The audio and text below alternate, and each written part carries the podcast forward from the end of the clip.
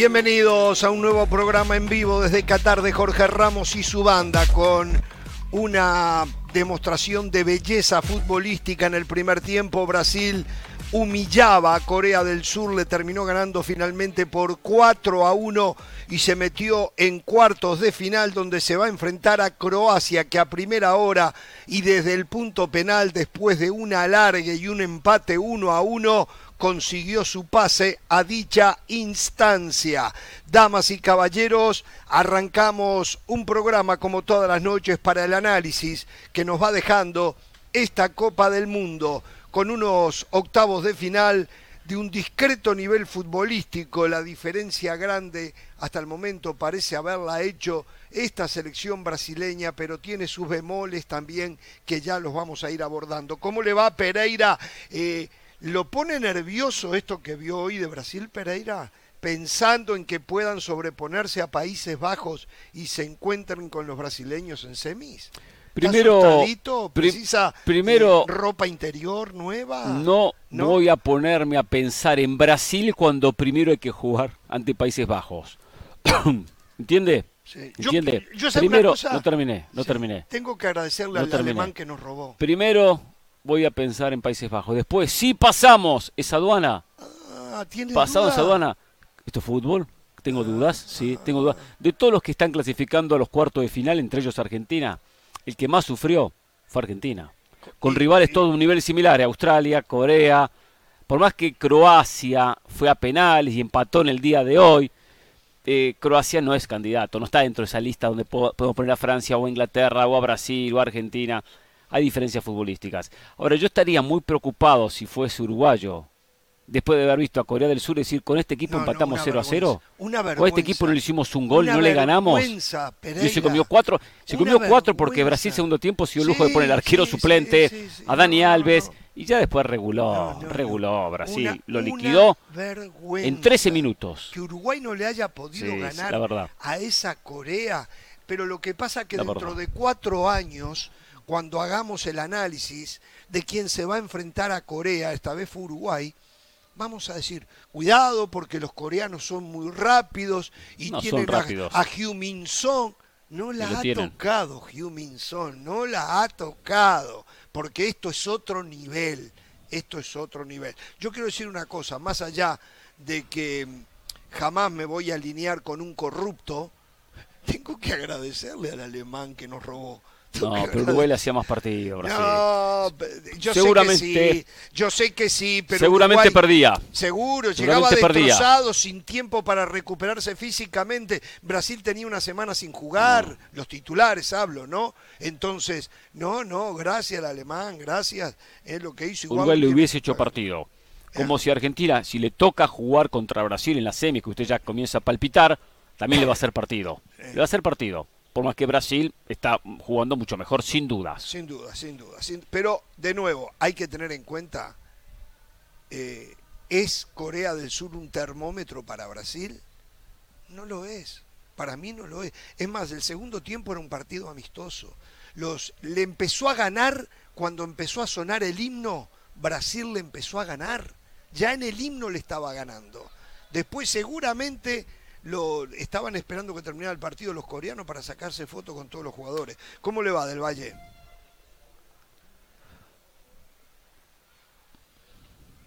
Impresionante lo de Brasil, en una Copa del Mundo donde nadie te regala absolutamente nada. Qué importante es definir el partido de manera prematura como lo hizo Brasil. Hoy Brasil le enseñó a muchos equipos cómo hay que jugar cuando en- enfrente tenés a un rival inferior. Tener la pelota, proponer, tirarle tu historia, tu jerarquía, ser valiente, jugar en cancha contraria. Por eso lo terminó definiendo eh, de manera eh, absoluta y contundente el equipo brasileño. El partido da muy poco para analizar. Yo resaltaría algo. Hoy Brasil demostró que tiene un porterazo. Hoy Alison Sí. Becker demostró que es un arquerazo. Hay que ser guardameta de equipo grande, ¿eh? partido 2 a 0, gran atajada a mano cambiada, arrancando el segundo tiempo, mano a mano contra Heung Min Son, una chique fantástico. ¿Qué más puedo analizar de este partido? Poco más, destacar lo de Vinicius, 22 años nada más. Le habíamos criticado la toma de decisiones hoy, cuando define lo hace con una sangre fría. Se lo dije puso la pelota donde quiso, no Sí. disparó al bulto. Después la asistencia que le da Paquetá, fantástico. Si sus compañeros no hubiesen sido egoístas, hoy Vinicius hubiese tenido una gran noche. Neymar va solo. Vinicius le hace el pique, dásela y es gol de Brasil. Neymar enganchó hacia adentro. Después, Paquetá completamente solo, dásela a Vinicius, no se la da. Richarlison mano a mano, Vinicius cerrando en el segundo poste, no se la da. Y hoy también quedó claro que Neymar no está en condiciones de jugar, ¿eh? Todavía le cuesta. Hoy vi a un Neymar cauteloso que dijo, listo, chao. ¿Para qué me voy a arriesgar si el partido está definido? No entiendo por qué Tite después del 2 a 0 no lo sacó. Señora de las Alas, ¿cómo está usted? ¿Qué tal? Un saludo para todos. Bueno, hoy, hoy dio tiempo de todo, ¿no? Los brasileros bailaron lo que quisieron. Me acordó aquella absurda polémica que se armó en España. No ¿Sabe sé una qué cosa? diciendo No sé si me escucha. gol. ¿Sabe Porque una todos cosa? Dígalo. ¿Sabe una cosa, eh, Caro? Esto yo lo debía de hace ya dos meses. Dos meses, lo que le voy a decir.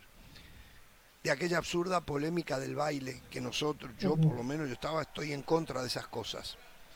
En Brasil, en Brasil, hace como dos meses, se armó tremendo lío en el torneo brasileño por esos bailes.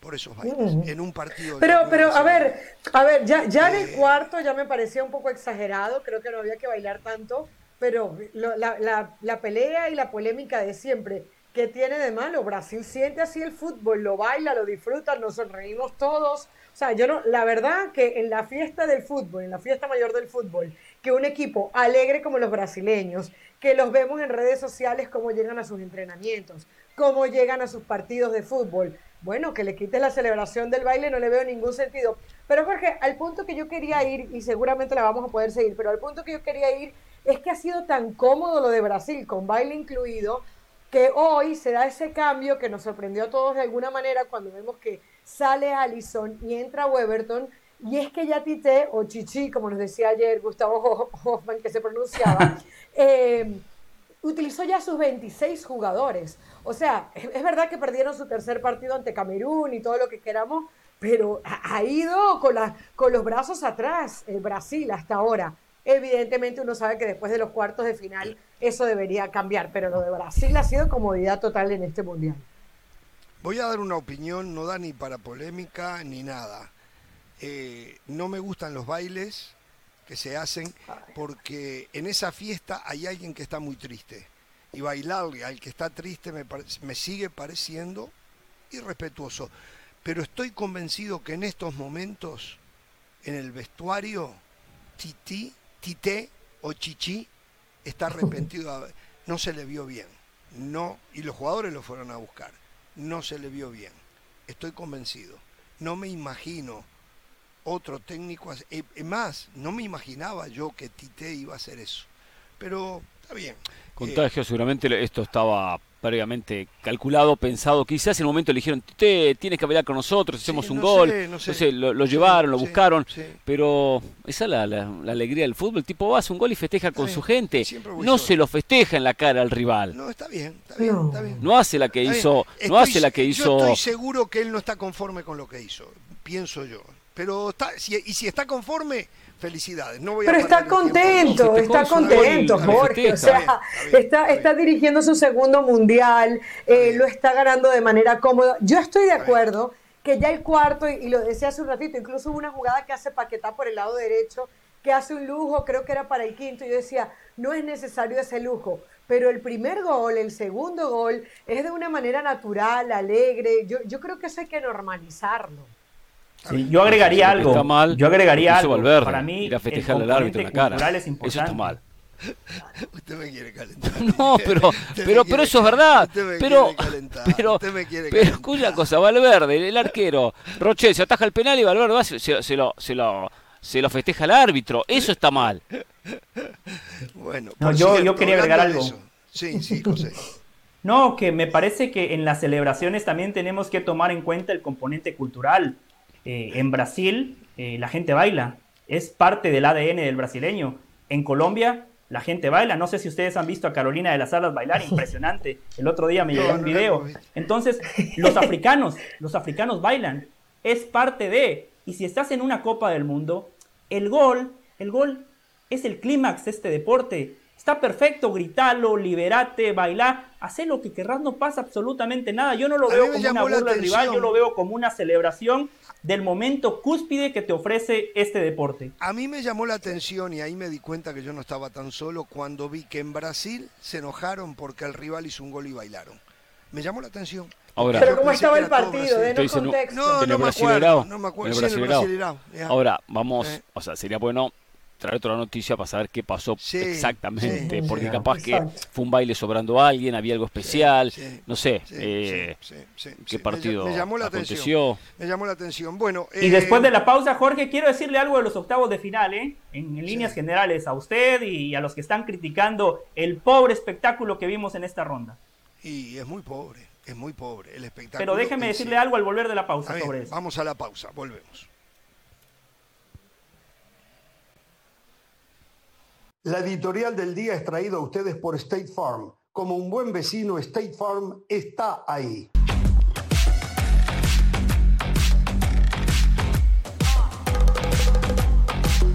Bien, estamos de regreso. En un rato nos va a visitar, va a estar acá en nuestro estudio eh, Mauricio Imay, el hombre que está siempre pegado a la selección mexicana de fútbol eh, para traernos las últimas novedades de lo que se está rumoreando, de lo que se está diciendo, hacia dónde se encamina la dirigencia del fútbol mexicano en el tema selección. Eh, José del Valle. Sigue trabajando. ¿Perdón? Sigue trabajando. Sí, sí, sí. No, ¿Qué se cree? ¿Que es otro Pereira? No aguanta la compañía dos Pereiras. No aguanta. No, no, digo porque México está eliminado. no, no, no. Él sigue. Uruguay está eliminado y yo estoy acá. ¿Eh? Eh, usted, si Argentina queda eliminado con Países Bajos, ¿usted se piensa ir? Sí. No tiene vergüenza, no tiene vergüenza, ah, no tiene vergüenza. Bueno, a ver. Nosotros manejamos un programa, hacemos entre los cuatro un programa, sí. que es muy diferente a, seguir una selección. Solo le pregunté nada más, le pregunté, no se enoje. Eh, José del Valle quiere hablar de los octavos de final. Solo voy a hacer una pregunta. Pregunte. ¿Fue a mí o a todos les pareció que el gol de Corea estaba en posición, tres estaban en posición adelantada. En, un principio parecía que sí. En un principio parecía que sí, pero luego la cámara mostró otra toma que parecía que estaba en posición lícita. ¿Ah, sí? Sí, ah, no la vi. Yo, estaba Aquí en la transmisión Elizondo dijo que, que, el gol estuvo bien convalidado. Honestamente, me perdí la repetición me quedó la misma impresión que Caro, pero después me paré a hacer algo y no vi la repetición. No sé, Hernán, ¿y usted cómo la vieron? Yo ya dije, para mí estaban tres, no uno, eh, tres adelantados. Pero como el partido estaba 4 a 0, dijeron, dale. Claro. Igual que el penal. A mí ese penal eh, de que le dieron a Brasil el segundo, era muy difícil que el VAR lo echara ah. para atrás porque era un penalitito, pero eh, me eh, parece es verdad, que es verdad, porque sí yo soy de los que creo que hay penalitos.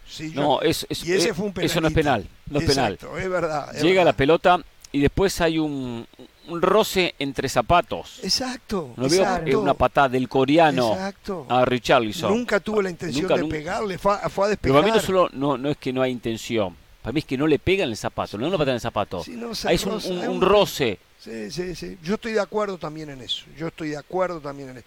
Pero nos han cambiado el deporte, acuérdense. Ahora ni ellos saben cuándo cobran y cuándo no cobran. Bueno, a ver, octavos de final.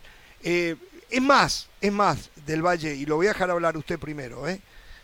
Yo voy a hablar del Mundial en sí.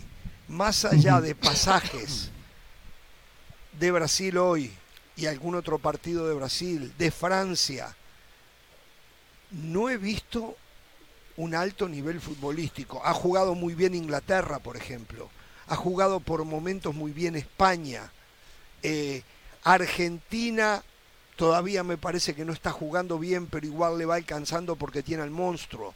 Eh, pero en líneas generales, este mundial hasta ahora por lo menos no va a ser recordado por un alto nivel futbolístico y estos octavos muy disparejos, muy disparejos eh, el nivel de un rival con otro, muy más allá de que hoy Japón y Croacia se, se emparejaron porque Croacia viene hacia abajo, lógicamente, ¿no? pero lo escucho. Sí, eh, primero que todo coincido con el punto de que el espectáculo en estos octavos de final quedó a deber Pero la gente que se enoja con Australia no se tiene que enojar con Australia. Enójense con Perú, una selección sudamericana que perdió el repechaje contra Australia. Enójense con Dinamarca, semifinalista de la pasada Eurocopa, con futbolistas muy buenos, Eriksen a la cabeza, y en el mano a mano perdieron contra Australia. Los que se enojan con Japón porque hoy no vimos a una selección espectacular, nos tenemos que enojar con Alemania. Alemania arrugó en ese grupo. Alemania, una potencia, perdió contra Japón.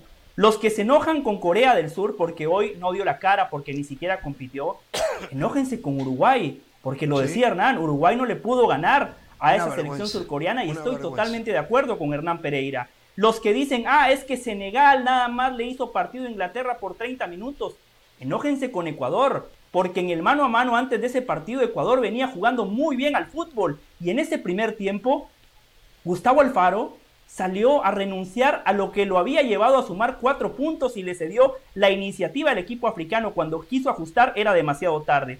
Los que se enojan con Polonia, pues tenemos que enojar con México. México, una selección que siempre está en la siguiente ronda, no le pudo ganar a Polonia y por Guillermo Ochoa no perdió. Los que se enojan con, con, con Marruecos, a ver, Falta verlos mañana, pero en un ratito quiero hablarles de Marruecos, ¿eh? En un ratito quiero hablarles de Marruecos. En ese grupo estaba Bélgica. Oh, la selección que puede ganar la Copa del Mundo porque tiene una gran generación. Entonces, cuando critiquemos el pobre espectáculo, recordémonos que estas selecciones se ganaron el derecho de hacer el ridículo porque hicieron los deberes en fase de grupos. Bueno, eso está bien, pero uno cuando analiza el nivel del fútbol, eh, por lo menos yo, no, no me detengo ah, en que hicieron los deberes. No, no, no. Voy al resultado final. El nivel del fútbol no está en el nivel que uno espera de un campeonato mundial. Que no está. Bueno, para mí no está. para usted está que esté. Para mí no está. Yo pretendo de Brasil el nivel que me mostró en esta Copa. Son las excepciones Brasil y Francia, dije. No me importa, no me importa, pero usted está diciendo cosas que yo ya dije. Ya de Brasil y de Francia lo dije. Ya dije que es un buen equipo Inglaterra. en la pared, no vengo, vengo a no decir nada. diga lo que quiera, pero no me diga, no, no, no, no, no, no. Sí, porque Brasil... pero ya se lo dije lo de Brasil, usted lo está repitiendo. Sí, lo quiero repetir, lo repito. Perico y nada más. Lo quiero repetir, lo repito. Brasil tuvo un gran nivel futbolístico. Que el rival no tuvo, perfecto. ¿Quién espera de Corea un nivel espectacular? Nadie. Lo de Francia tuvo un gran nivel futbolístico. ¿Qué esperamos del rival de Polonia? ¿Un gran nivel futbolístico? No, sabemos lo que es.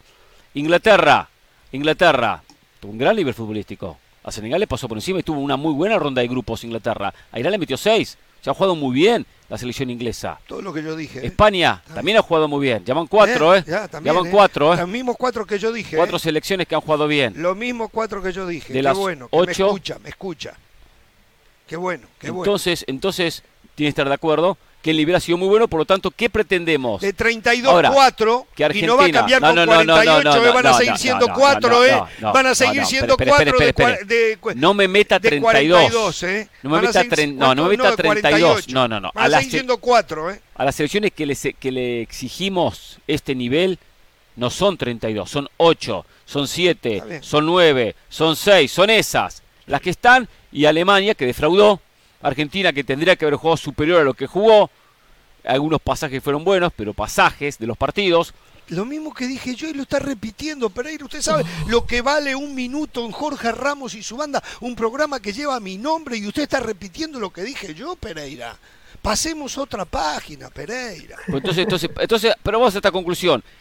diciendo lo mismo sacamos diferentes conclusiones diciendo lo mismo sacamos de conclusiones. que de 32 haya 4 No, porque, pero, pero espere, de las 32, cuando hablamos de candidatos y de selecciones que uno le exige, no le exigíamos a Marruecos, no, le exigíamos a Senegal, a Polonia, a Australia, a Corea. Y bueno, entonces, ¿qué, le, ¿qué le reclamamos a estas elecciones? ¿Lo que no tienen? No, está bien, pero... Por Hoy yo venía, veía Japón jugando contra Croacia. Bélgica por debajo.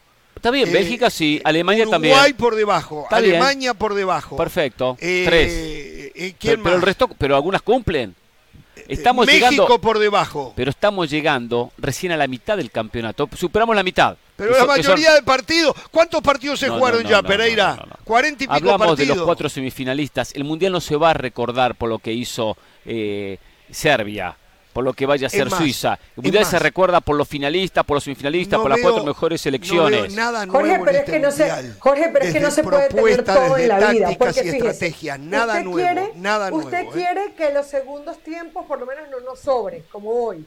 Pero Claro. entonces, sí, entonces eso quiere decir que no va a haber un gran nivel de fútbol de Brasil. Porque Brasil no tendría que jugar en su nivel para ser lo suficientemente competitivo con Corea. Es decir, eh, a la hora de la verdad, cuando resal, cuando un equipo cabalga o dos equipos cabalgan un mundial de fútbol, hacen ver a los otros como muy inferiores. Entonces, ¿qué nivel de fútbol estamos viendo? A ver, Yo creo que de no nuevo, vuelvo a hacer la contento a todo el pregunta. mundo. O sea, ya Vuelvo a hacer la pregunta. Senegal, es verdad, Vuelvo a que hacer no la hizo un gran pregunta, vuelvo a partido hacer la eh, eh, pregunta. el día de ayer. Vu- Vuelvo a hacer la pregunta.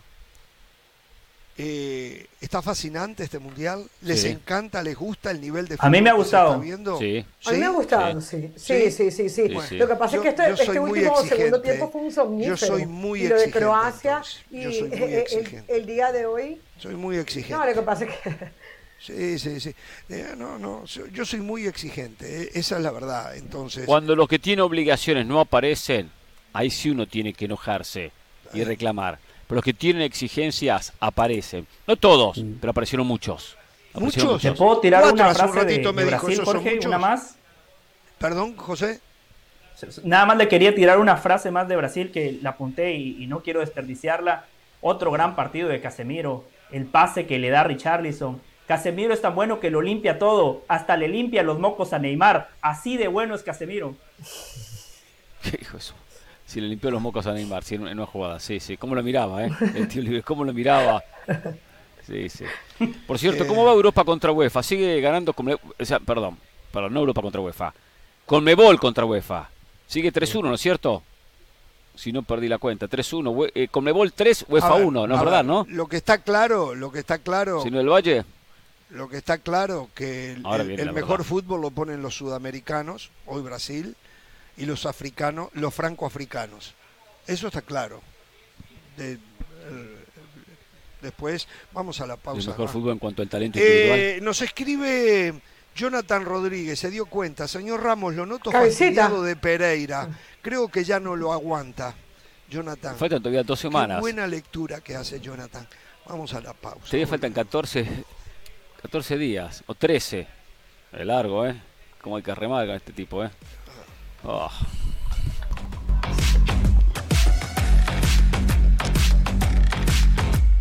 Más allá del juego hay algo en lo que todos vamos a coincidir.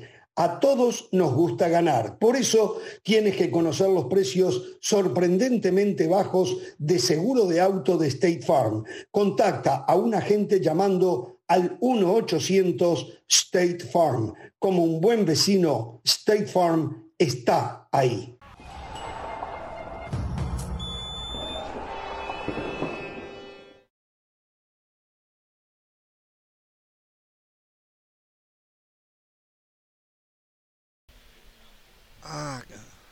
Bien, continuamos en Jorge Ramos y su banda. Em, yo no sé si voy a tener que, no sé, que volver a ver los partidos dos veces para poderle descubrir lo lindo que ustedes les han descubierto a los partidos. No, Por lo menos somos 3 contra 1. eh, sí, está bien, debo de estar equivocado yo. Si cuando la mayoría es tan abrumadora, debo de estar. No, no, eh, eso no es cierto. Si así ejemplo. fuese en Latinoamérica, nuestros políticos, uf, tendrían países primer mundo. ¿Por qué? No Así que no se preocupe, Jorge. Si No, es la no. minoría, no quiere decir que, que no tenga la razón. Eso no tiene nada que ver. Mire, Galileo Galilei cuando dijo, cuando dijo que la Tierra se movía, lo trataron Exacto. como un bobo, como un tonto. Exacto, exacto, exacto. Bueno, pero yo no me voy a comparar sí, con es Galileo así. Galilei. Eh, yo lo que Pero- digo, eh, no solo que no me ha convencido el nivel del mundial, no me ha quedado un partido en la retina de esos que diga, uh, de este partido no nos olvidamos más. Bueno, pero Uno, esos partidos, estoy, esos estoy partidos, un partido. ¿eh? a ver, esos partidos yo comúnmente no se lo dan, he visto, pero no sé. esos partidos comúnmente se dan entre potencias, entre potencias. Sí, Porque eso es verdad. Y, eso y han habido pocos enfrentamientos entre potencias. Y ahora cuando se enfrenten en cuartos o en semifinales, podemos ver ese partido. Inglaterra-Francia. Inglaterra-Francia, se puede dar un Claro. Brasil-Argentina, Brasil- se puede dar un Francia-España, ahí podemos ver esos partidos. Ahora, y cuando eh, te juegas el todo nada. Porque Debo de igual, seguir Claro. esperando Igual- entonces. Claro. Yo espero, yo no tengo apuro, Ahora. eh, yo espero. vimos una jornada, la jornada del 3 a 3 y del 3 a 2. El, eh, por ejemplo, Serbia-Suiza fue un partidazo.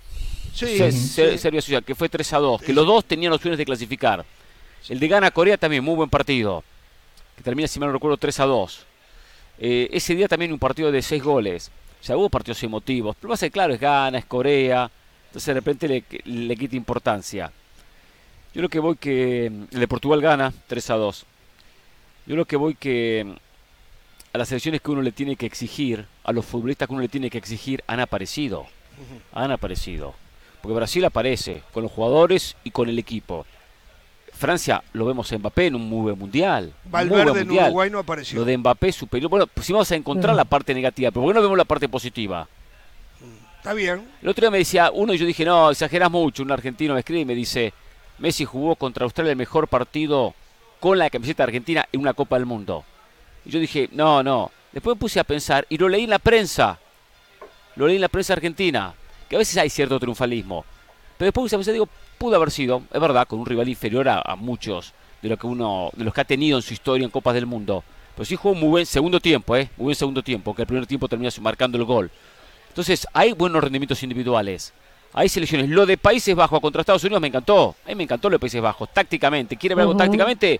Ve ese partido. Le puedo traer en la clase táctica. se- usted se va a aburrir. Pero los movimientos de Bangal fue una cosa impresionante. Que después, Bangal lo tuvo muy claro. Porque llega a conferencia de prensa. Yo sin escuchar la conferencia, porque también los partidos y me venía acá al estudio, dijo, le di un paseo táctico a Berhalter. Palabra más, palabra ¿Dijo? menos. Sí, sí, tácticamente, le gané el partido tácticamente. Ah, no lo sabía. Sí. Y que, que se vio. Se vio. Se vio. Los Estados Unidos, independientemente de esa derrota, fue muy bueno. Los muchachos salieron, salieron, los Salieron, muchachos, ¿eh? do- 12 y 30, ¿eh? Sí, Oh, 12 sí, y 30 sí. en Qatar, hora de salir a- Sí. a, pasear, a, a dar la vuelta. sí, sí. ¿Qué, qué camiseta se pusieron hoy? No. Y Hernán, Y debe ser la de Brasil, ¿no? Que acaba de ganar. Ah, t- Sí. tienen razón. Sí. Hernán, Ahora aparece. Sí, José. eh, Sí, sobre la de Brasil, lo que usted decía de la prensa argentina sobre lo de Messi contra Australia, es básicamente lo que yo le dije el otro día, pero usted, no sé, quizás estaba nervioso todavía con la euforia del resultado, me descalificó, me dijo usted no sabe nada de fútbol, lo voy a sacar de esa casilla, yo no lo tenía como esos periodistas que no saben nada de fútbol. Se lo voy a reiterar, Hernán, para lo bueno que es Messi, eh, uno espera que en esos partidos de eliminación directa aparezca en su máxima dimensión. Y contra Australia, primero que todo, destrabó un partido que a Argentina se le pintaba difícil porque Australia no salió a jugar fútbol. Salió a cortar el partido, a meter 11 por detrás de la línea del balón. Y usted que sabe mucho de fútbol sabe que es complicado destrabar ese tipo de sistemas. Primera pelota que tuvo y marcó no nada más un gol, un golazo. Después, cómo asistió Lautaro a Tagliafico, cómo aguantaba la pelota, cómo jugaba sin la pelota. Físicamente estaba destrozado y al minuto 92 el pique que hace al espacio, claro, no le alcanzó, el defensa australio le, eh, le terminó ganando la pelota, pero tuvo un partido redondo. Pero ¿sabe por qué, Hernán? Porque es partido de eliminación directa. Y usted sabe que usted puede tener una gran fase de grupos, como la tuvo Messi en el 2014. La fase de grupos de Messi en el 2014 es impresionante lo que jugó Messi. El problema es que a medida de que iba avanzando Argentina, octavos, cuartos, semifinal, final, Messi fue en línea descendente. Me parece que por eso viene eh, eh, la, la- la- la conclusión que saca la prensa argentina, que por cierto es la misma conclusión que yo saco. Yo simplemente era- le caía a usted. Quizás estaba un poquito nervioso. Y cuando veo los partidos de Argentina a veces no son muy objetivos, especialmente cuando termine me siento acá en esta mesa. Eh, también un poco los comentarios a veces de esta mesa, especialmente a quien tengo al lado, también me condicionan al, al momento. Después con el tiempo voy analizando. Pero yo lo que decía que me, me llamaba la atención sus elogios hacia Messi, cuando Messi se ha cansado de tener buenos partidos y buenas actuaciones. En general, eh, en general, digo, con Barcelona, con el PSG o con Argentina. No. Eso, eso, a lo que, Pero, lo que usted que esperar. Como a usted le gusta tanto la estadística, a usted le gusta tanto la estadística y el numerito, y el numerito, que tenía que esperar que marcara un gol en el octavo de final para venir aquí y aplaudir. Eso es lo que a mí me molestó de su parte. Que no puede ser, porque el día anterior dijo nunca, marcó en instancia decisiva. Es una estadística. Una Sí. estadística que a mí, jugando, o sea, viendo a Messi Estoy no importa. Smith Si era un futbolista, nueve, goleador, En el béisbol se la compro. Pero ya- no ya recomendé eh, a Del Valle yo. Lo Hernán, recomendé con Mr. Smith. Hernán. Sí, lo escucho. Sí, eh, usted y yo sabemos que Messi no es un 9, pero no podemos decir Claro. que no es un goleador. Messi es un goleador y para lo bueno que es, a mí particularmente, a mí, a José del Valle, me llama muchísimo la atención que jugando para una potencia, donde ha disputado muchísimos partidos de eliminación directa, nunca haya aparecido ese Messi que usted describe en el Barcelona, del cual no le objeto absolutamente nada, porque ese Messi Bueno, muchísimos sí aparecía tampoco. En la Champions. Hernán, porque el Barcelona sin Messi tenía una Champions, hoy tiene cinco, cuatro gracias a Messi. Tampoco muchísimos partidos, no son muchísimos partidos de eliminación directa. Si cuando quedó eliminado en Sudáfrica 2010 fueron dos partidos. Dos partidos. Y cuando quedó eliminado el, el Mundial pasado es un solo partido. O Tres. sea, qué, qué lindo suena 16 años. Mundial pasado solo jugó un partido con una de las Francia. grandes mentiras que se Claro, jugó con Francia, hace octavos y 20 afuera. años que no le hace un Sí. gol a, a tal equipo. Exacto. ¿Cuántos partidos jugaron en 20 años? Entiendo Tres. que en No. Brasil O sea, jugó cuatro. es- eso es una mentira. En Brasil jugó cuatro Esas partidos, son las pero en Sudáfrica dos. manipulaciones, eh, el famoso dicho, el famoso dicho de que los números no mienten, mienten los que hacen los números. Cuando se dicen esas cosas, hay escondida una mentira detrás. Cuando se dice, hizo tres goles en los últimos 10 años, a no sé, a Brasil. ¿Cuántos partidos jugó contra Brasil?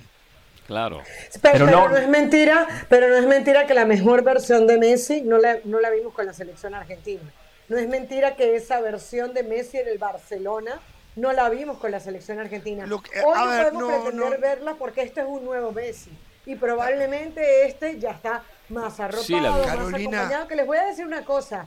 Yo creo que Messi está tocado desde que llegó al Mundial y, y, y nos los están escondiendo. O sea, ellos están disimulando y dice, está todo bien. El otro día se filtra aquella foto con, el- con Messi con el tobillo de este tamaño y a mí no me extrañaría que Messi esté jugando incómodo. No lo va a reconocer para no crear alarma, para no darle tranquilidad a sus rivales, para que se preocupen por él, por lo que sea, para que no le peguen más, probablemente, pero yo creo que Messi no está jugando al 100% en este mundial. Lo que pasa Puede es ser, que lo sí, del ser. Barcelona era más continuo porque era jugaba dos y tres veces a la semana. Claro, Entonces claro. lo veíamos mucho más. Y- y aparte otra cosa. Es esporádico. Aparte otra cosa. Acá elogia José El Valle y muchos elogian el partido que jugó en octavo de final. ¿Contra quién? Australia. O sea, cuando Barcelona juega contra el Elche, prácticamente la diferencia es similar, ¿no es cierto? Entonces, también hay, rivales. Y un rival que da ventajas o que está perdiendo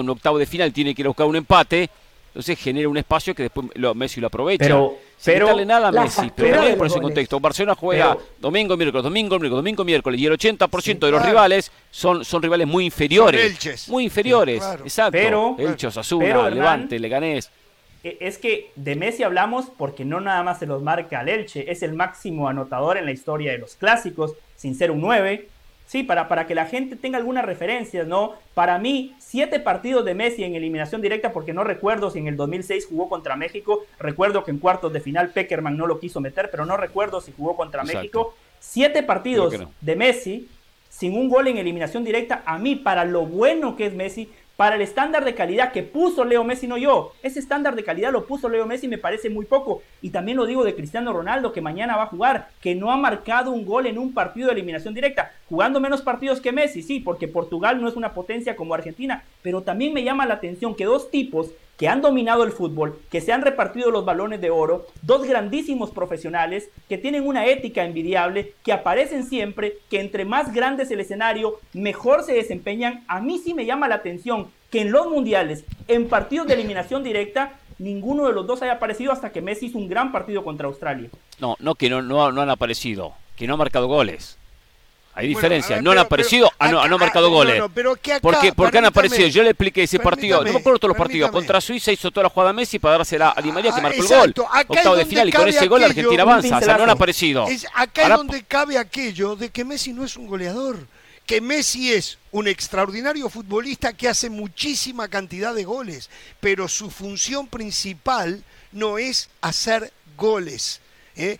Es acompañar, generar y también de vez en cuando meterla. La mete mucho más que de vez en cuando. El caso de Cristiano Ronaldo sí, es para medirlo únicamente por goles, porque no tiene el fútbol, nunca lo tuvo que tiene Messi. Entonces, por eso cuando digo Messi no es un goleador, no quiere decir que no hace goles.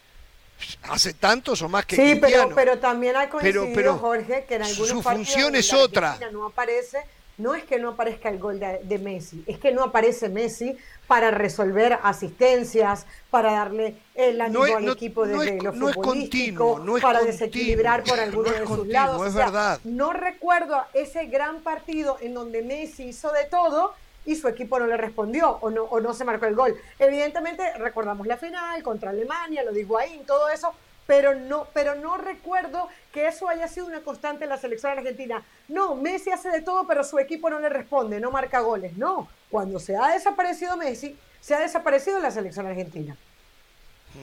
No, no, pero eso no, no te- te- tampoco es así. Es injusto con el resto de jugadores. No sé si hablamos de toda la historia o de qué hablamos. Digo esta historia de Messi. En un partido contra. del- del- contra- del, del tiempo de Messi para acá. Bueno, el partido contra Países Bajos. Semifinal del Mundial pasado. Perdón, del Mundial del, del 2014. Argentina Claro, jugó 14. bien. Y jugó de igual igual, que, que fueron a penales. Apareció Macherano en la última jugada a sacar una pelota de gol, pero parece que no, no tiene importancia, ¿eh? que Macherano Y le quitó Messi- el gol a Holanda que eliminaba a Argentina. No tiene importancia, no, porque no es Messi, tiene que clavar en el ángulo. Entonces, lo que hace el resto importa un bledo. Lo que hace Enzo. Fernández en este mundial está rompiendo. No, no importa, no importa. Si no Messi, no importa. Hace goles Julián Álvarez, no, no importa, no importa lo que hace Julián Álvarez. Pero qué, pero qué es eso? O sea, solo que, lo que hace Messi vale, el resto no vale nada. No vale nada. algo que lo va a poner contento. Real Madrid, Real Madrid va por Enzo Fernández. No me Va a extraña. pagar 70 millones de euros más Ranier al Benfica. 70 millones, más más ¿Cuánto Ranier, le toca a usted? un millón y medio. ¿Qué? Bueno, mire usted. Mire usted. Ah, me cambió la cara, sí. Mire usted. 70 millones, ¿se da 70 cuenta? millones por 70 millones. 25%, El Benfica quiere 85. 17 millones y medio para Real River. Madrid, 17 millones y medio para el River. Real Madrid lo tasa en 70. Él dice que pone 70, pero aparte 17 les da a Renier que entienden que vale 15. Una mentira, Renier no vale ni uno, pero bueno. Este, Tengo que sumar derecho de se- formación también, ¿no? Sí, Ah, más o menos bien. 18, no- Bueno, 18,900 está queda, bien, tranqui- queda tranquilícese, tranquilícese. Vamos a ir a la pausa. Jugaron Japón-Croacia también. Vamos a decir alguna cosita y nos vamos a adelantar a los partidos de mañana. Se viene Mauricio Imay. Digo, eh, Del Valle ya empezó a averiguar eh, horarios y quién pasa los partidos en Estados Unidos de Al Nacer. No, de Al Nacer. eh, yo que soy un amigo de la preparación lo voy a ver todo porque en este programa se va a seguir hablando de Cristiano, entonces me imagino Por eso le digo. que usted por eso, también va, va a pagar, nos va a pagar el datos. aparatito ese. Hay un aparatito, nos- Jorge. Tengo un ¿Hay un amigo, no se preocupe, lo resuelve todo. ¿Ah, sí? Pero Bueno, pague el sí, aparatito. Si este no paga, este no gasta ni nada. O sea, pague el aparatito si lo Vamos- ve. Vamos a la pausa, volvemos, volvemos.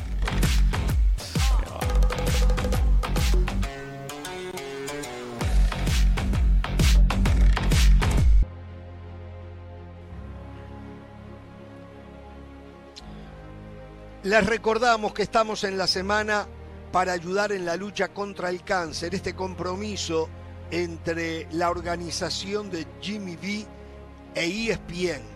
Eh, hay un compromiso total, pero precisamos que usted también haga un compromiso moral y una ayuda económica, que puede ser de un dólar si usted quiere, pero que entienda que en algún momento, ojalá que nunca, pero si le llega a tocar en su entorno alguien enfermo de cáncer, usted esté con la tranquilidad que hizo un esfuerzo para ayudar a encontrar la cura. Por lo tanto, ahora mismo le pedimos que vaya a v o vcorta.org diagonal donar y allí done lo que pueda, done lo que realmente usted pueda, no vaya más allá de lo que puede. Si es un dólar, es un dólar. Si son 100 mil dólares, 100 mil dólares. Pero, o sea, no hay cantidad.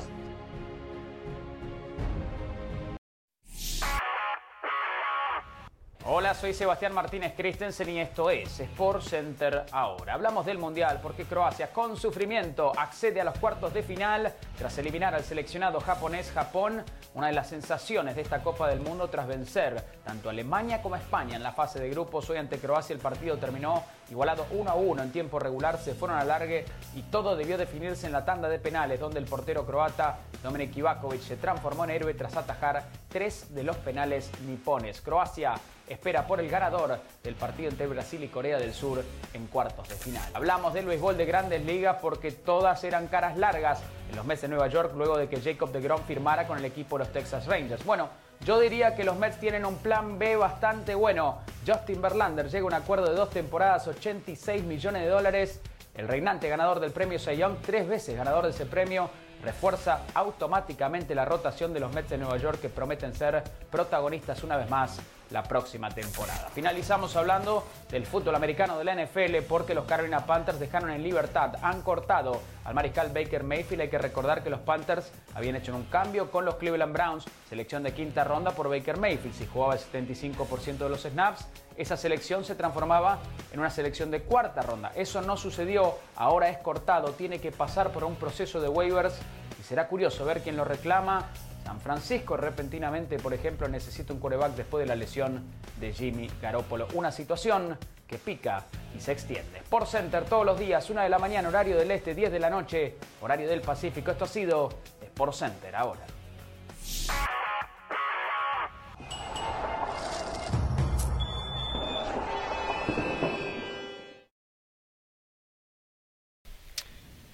Bien, estamos de regreso y como ya ven nos está visitando, lo habíamos anunciado, Mauricio Imay, eh, el hombre que siempre ha estado pegado a la selección mexicana y que hoy está en otros menesteres de, del trabajo periodístico. Y Ramos, pensaba, y Ramos pensaba que ya estabas en Ciudad de México. No, con, con usted pensaba, no mienta. Que, que... ¿Sabe lo que dijo? Dice, ¿y para qué se quedó? ¿Por qué no se fue? Si el trabajo de él era... Eh, cubrir, seguir a México. Es, es increíble, bueno, seguir a México. Era, era, él me quería adelantar era, las vacaciones. bueno, no, él, él dice que si Argentina pierde con Holanda, se va. Se va. Claro, no seguro. Vergüenza. No tiene vergüenza. Pero yo no estoy vergüenza. siguiendo una selección. Bueno. Mauricio May sí estaba siguiendo a México. Está bien. Desde, desde, desde Girona que estaba. Me imagino que con el correr de los días habrás hecho un balance de todo el proceso donde estuviste tan junto a, al grupo ¿no? y a la selección. Eh, ¿Fue tan malo como se aprecia con el resultado final? Fue tan malo, no valió de nada los cuatro años para en tres partidos quedar eliminados? Yo creo que, yo creo que valió, primero que nada, muchas gracias por, por, por, la invitación, un gusto saludarlos. A ver, yo creo que, que dejó ciertas cosas buenas este, este proceso, pero después de ver cómo regresó la selección a Ciudad de México, para mí es un resumen perfecto de todo lo que se vivió a lo largo del ciclo. Y estás hablando de que cosas de muy turbias, cosas muy raras. Al Tata. A ver, durante el, todo el proceso mundialista y durante años, la selección mexicana no sale por la puerta normal. Sí, ¿no? Sale por una puerta alterna. y ahora, cuando la cosa está tan caliente con el aficionado, claro. salieron por la puerta normal. Yo lo primero que hago es pregunto con la gente que está ahí adentro, ¿qué pasó? Y me dicen, intentamos que nos abrieran la puerta alterna, pedimos el permiso. Sí, sí, Le, excusas. Les dije, ¿y, y no estaban las llaves? ¿O, o, o qué pasó? ¿No? Claro. excusas. Y así fue todo el proceso. Claro. Rodeos, este, todo entre las ramas, eh, jugadores aislados. ¿Por qué? Porque había indicaciones desde arriba de que no tuvieran contacto con los medios de comunicación. Fue la selección que se hospedó más lejos en Qatar. Fue la selección que nunca habló. La sala de prensa y la zona mixta en, en el complejo nunca se usó. En Girona se fueron a hospedar a 40 minutos, aislados de todo. ¿Por qué hago todo este cuento y todo este resumen? Me dirán, ¿y eso qué tiene que ver con lo que pasó en, en, selección mexicana? Y tiene que ver porque esa desconexión que existe entre la selección y el aficionado hoy por hoy es el reflejo de lo sucedido a lo largo de las últimas semanas.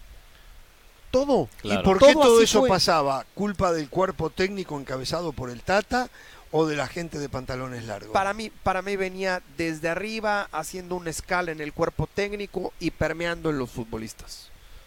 Para mí la señal viene desde arriba. Un, un, un, hombre, un líder como, el, como es el presidente de la Federación Mexicana de Fútbol, que sabe manejar muy bien el aspecto financiero, que fue un, un directivo muy exitoso, sobre todo en su época por América. John de Luisa estamos hablando. Sí, pero que, pero que en selección mexicana coleccionó fracasos. Sí, sí, sí. no, Claro. Coleccionó fracasos. Hablando de eso, ¿no? Eh, siempre dio la sensación que venía de arriba, de John de Luisa, que llegaba Martino, que Martino después asumía su rol en este tema que voy a abordar. Pero ahora te pregunto, tema Chicharito, ¿ya está Martino fuera? ¿Ahora se le abre la puerta? ¿O seguirá el mensaje de arriba? Que fue una especulación, por supuesto, de John de Luisa de no convocarlo.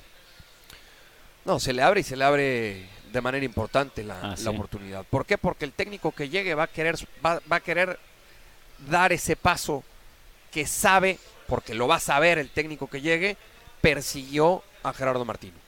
Y va a querer terminar con ese problema de una vez por todas. Claro. Dar una alegría a la gente. Claro. Empezar con el pie derecho. Claro, porque eso va a ser un golpe mediático. Claro. El, el- el regresar a Javier Hernández. Ahora, el regresar a Javier Hernández tampoco te asegura No, no, no, de acuerdo. ir más allá de un cuarto partido. No, claro. Coincido. No, no, o sea, no, no. ese será un golpe a corto plazo. Pero también me parece que dentro de todo lo que pasó, dentro, dentro de esa eliminación temprana para la selección mexicana, también me parece que tiene que servir para replantearse muchas cosas en el fútbol mexicano. Y decisiones que se han tomado muy mal a lo largo de los últimos años. Hoy es increíble que el técnico, en esta ocasión Martino, no tenga una baraja de más de 26, 28, 29 futbolistas. Ah, lo vengo diciendo hace mucho tiempo. no hay claro. más. Es- es increíble. Jorge, no hay más. No hoy hay más, podemos, no hoy podemos más. discutir de Santi Jiménez. Exacto. Hoy podemos discutir de Eric Sánchez. No hay ningún fenómeno allá De. Lainez. No hay ningún fenómeno. más. No, no. No más. No hay más. No hay más. Eso es preocupante. Ahora, yo hoy, 120 millones de personas. yo hoy leía, están con bombo y platillo en Pumas porque van a presentar a un refuerzo de 36 años de portero. ah, Sebastián Sosa. Sí, sí, sí. 36 sí. años. Sí, sí, sí, sí, sí. De verdad no hay Sí, sí, sí, un sí. portero Es- es de 20, increíble. 21 años en la que históricamente ha sido la mejor cantera del fútbol mexicano. Sí, sí. Eso nos refleja lo que es hoy por hoy el fútbol mexicano. Claro. Está, está mal, está muy mal. Muy mal. Eh, a ver, eh, tenemos a José del Valle, a Carolina de las Alas también, y vamos a dejarlos intervenir a ellos. Eh, simplemente, ahora, ¿hay apuro por elegir al próximo técnico o se van a tomar su tiempo y primero van a hacer los ajustes que haya que hacer desde el punto de vista organizacional, de- desde el punto de vista de lo que es la federación y el sistema de competencia, que es un todo junto con la liga. ¿Cómo- cómo- ¿Tienes idea, te ha llegado algo, cómo lo piensan hacer? ¿O eligen un técnico y después ven lo que hacen? Primero tienen que ratificar al presidente de la Federación Mexicana de Fútbol. Cuando me, está- cuando me dices eso es que no estás seguro que lo van a ratificar. No, no está seguro. Y ya el primero en hablar fue mm, Víctor Velázquez, como representante de la cooperativa de Cruz Azul, y dijo, hay que analizar muchas cosas de esta gestión de la Federación Mexicana de Fútbol para tomar una decisión de si le damos o no el voto de confianza a John de Luisa. Eso me parece primero. Eso irá de la mano con la continuidad, evidentemente, de Jaime Ordiales. Y después entonces tenemos que hablar del posible entrenador. El primer partido oficial de la selección mexicana el próximo año es en el mes de marzo. Claro. Liga Naciones. Surinam y Jamaica. Surinam y Jamaica, Surinam sí, sí. y Jamaica. No se precisa un técnico definitivo todavía. En abril están buscando poner el primer partido Zoom. Sería con puros futbolistas de la liga local. Y después viene entre mayo y junio el Final Four y la. Copa Oro. Me imagino que para entonces Para ya sí. tendrá que haber un técnico oficial que se haga cargo durante todo el proceso. Un proceso que no va a tener eliminatoria mundialista y muchos dicen, Qué problema. ¿eh? qué bueno, porque entonces No. se va a abrir la oportunidad para ir a jugar a Europa. No, No, no, Europa va a tener un actividad. calendario saturado. no hay, claro. no Calendario hay, no saturado. hay, Entonces. ¿con quién va a jugar la selección Claro. mexicana ese- eh, eh, en, en esas fechas? Yo te iba a preguntar casualmente, ¿no? Porque es un grave inconveniente, va a tener actividad de CONCACAF con rivales muy inferiores, como el caso de Surinam. Ahora, ¿qué va a hacer la Federación Mexicana para jugar Copa América? ¿Qué va a hacer para jugarla? Ahora, porque la escuché por ahí, lo, le- lo leí, eh, la Copa Asiática de Naciones, o la Copa Asiática de, de Selecciones. ¿Va a hacer algo? ¿Se va a mover? ¿Se está moviendo? Es que todo eso surge a raíz de una declaración de Guillermo Ochoa. en- Sí. eh, a- al final de uno de Él estos tres partidos. dijo, Lo que dice Memo es pidiéndole a los directivos que se empiecen a mover para tratar de encontrar espacio ya sea en la Copa América o en la Copa Asiática, Claro. pero que tenga actividad la selección mexicana. Porque evidentemente es una preocupación que tiene el propio jugador. ¿Cómo nos vamos a preparar para llegar de la mejor manera a lo que será nuestra Copa del Mundo. Creemos que ya se tocó fondo con esta eliminación en fase de grupos. Seguro. Imagínate lo que sería una eliminación temprana en el 2026, Sí, en donde claro. va a jugar la selección me- mexicana en casa. Exacto. Porque, Sí. porque los tres Igual partidos los puede 48, jugar eh. en, en- en México, Son pero 48 los otros los va a jugar en Estados Unidos y va a ser, va a ser local. Son 48 equipos. Sí, sí. Van a tener un rival, eh, va a tener una- un grupo más fácil. Sí. Esa de serie para pasar a la primera ronda. Sí, pero si te quedas de todos modos.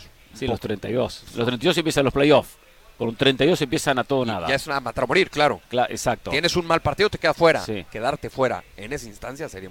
Sí. Vamos con José y con Carolina. José. Mauricio, un fuerte abrazo. eh, más adelante eh, quiero ofrecerle una reflexión. Si usted quiere, se la puede llevar a los federativos mexicanos. Eso más adelante. Antes quiero conocer su opinión. Ya tocó tema John de Luisa, Tata Martino. Yo quiero preguntarle al reportero más informado, un tipo objetivo, profesional, a quien admiro y respeto. Oh, Los futbolistas, Mauricio. Peligroso. De los jugadores que usted vio en Qatar, ¿quiénes no dieron el paso?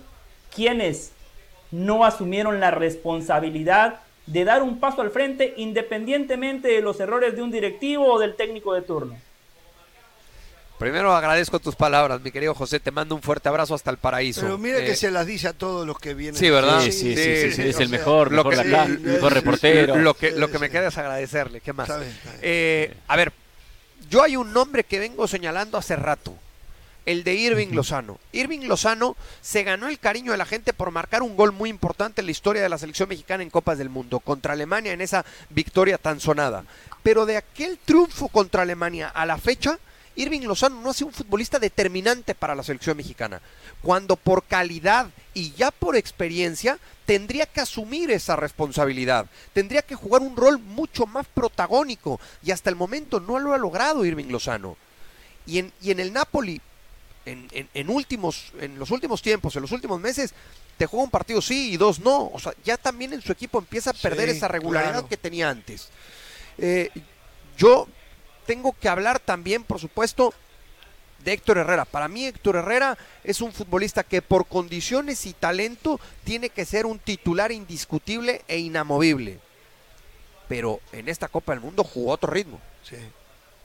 Jugó otro ritmo. Estuvo lesionado, estuvo mucho tiempo Sí, parado. mucho tiempo parado, el cambio a la MLS, eh, perdió tiempo ahí, eh, llega con el problema en el tobillo a selección mexicana, después de muchos, de muchos días sin tener actividad, por una o por otra, no, no tiene una buena Copa del Mundo Héctor Herrera.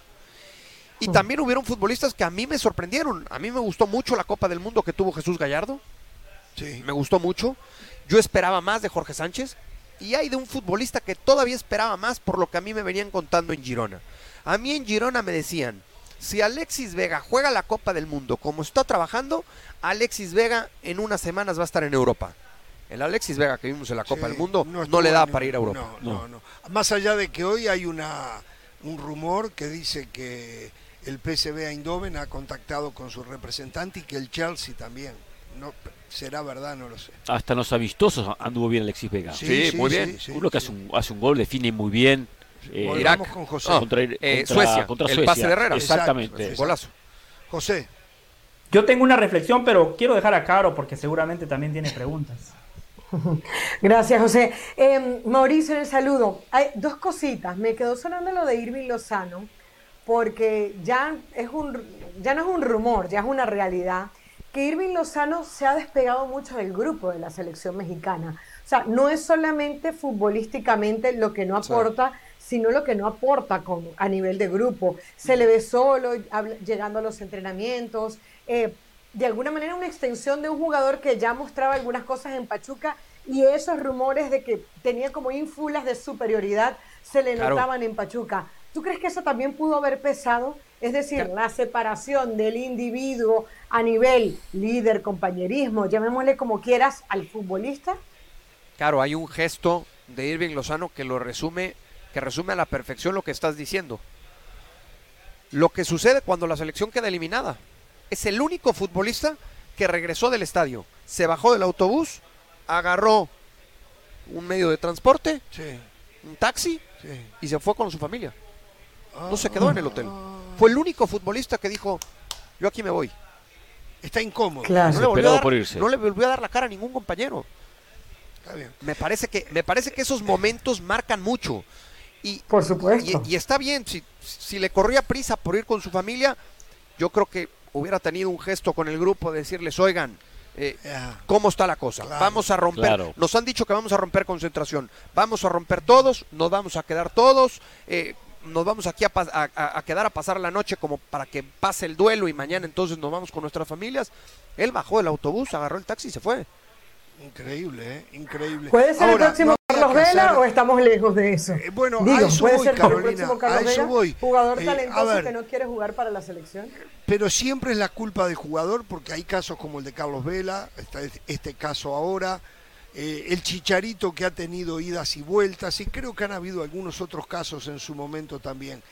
¿No será que de nuevo eh, adentro de la selección no hay un armazón, no hay un armado más que un armazón, un armado eh, para que la convivencia sea la adecuada?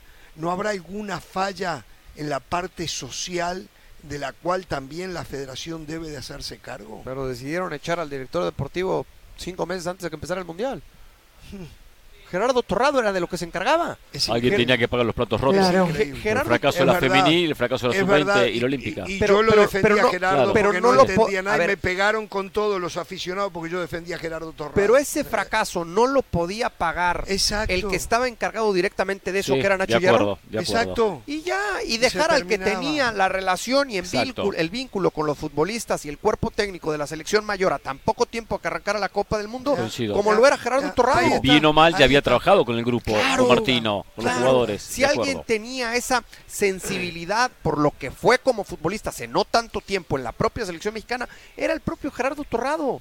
Y hoy nos olvidamos que el que se encargó de construir todo ese proyecto, cinco cuatro meses antes de que empezara el Mundial, lo despiden. Es cierto, es cierto. Y qué molesto que estaba el Tata Martino cuando aquello lo recuerdo. Ahí- Porque era su mano derecha, era el nexo. A partir de ese día, Jorge, Sí. Hasta el partido contra Arabia, fue la época en donde vimos más fastidiado a Gerardo Martínez. Sí, Le sí. quitaron a su hombre de confianza. le quitar- exacto, y yo lo dije, y yo lo dije, y me acuerdo la gente se enojó por, herida por los resultados, y yo dije, no pueden sacarle a la mano derecha del hombre ahora, a tres días del Mundial, ahora tú lo estás eh, ratificando. Se me había olvidado esa parte. Sí, Se sí, me- sí, a es mí me verdad. contaron, en la parte humana es, es fundamental. Claro. A mí es me contaron que cuando despiden a Gerardo Torrado, Gerardo va y recoge eh, sus cosas a la, a la oficina. Mm. Y cuando sale con las cajas, el primero en verlo fue Taylor, el primer auxiliar Sí, de Gerardo Jorge Martínez. Taylor. Y, y- y- y le dijo, ¿a dónde vas?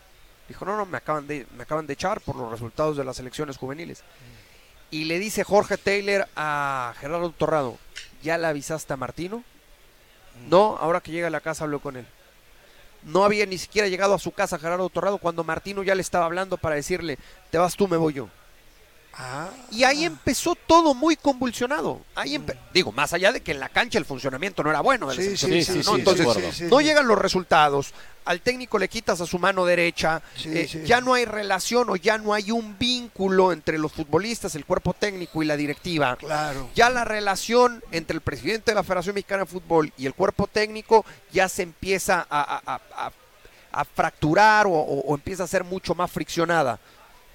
Entonces todo, todo, todo empezó a tomar un camino incorrecto. No, no, no, no, es, es increíble, increíble. Mauricio, Hace- sí, perdón. Se terminó la selección para Guardado, para Herrera, para Ochoa, para Moreno. De repente algún otro que se me escapa, pero ese grupo se terminó. Ochoa quiere seguir. Ochoa quiere seguir. Eh, por la edad, yo no sé si, si, si le va a dar para seguir mucho tiempo, Sí, ¿no? pero Claro, no veo en el horizonte, no veo en el Pero es que horizonte, ese es el problema, Jorge. no veo Claro. un portero para Bueno, la selección. nadie le pisa Por la talones. posición, Acevedo no por la lo veo posición, para- la edad no debería de ser problema. Sí, pero Es que ese es el problema. Estamos hablando de un futbolista de 37 años. Es cierto, es, es- es portero, como bien lo dice don José. La posición no hay mayor problema.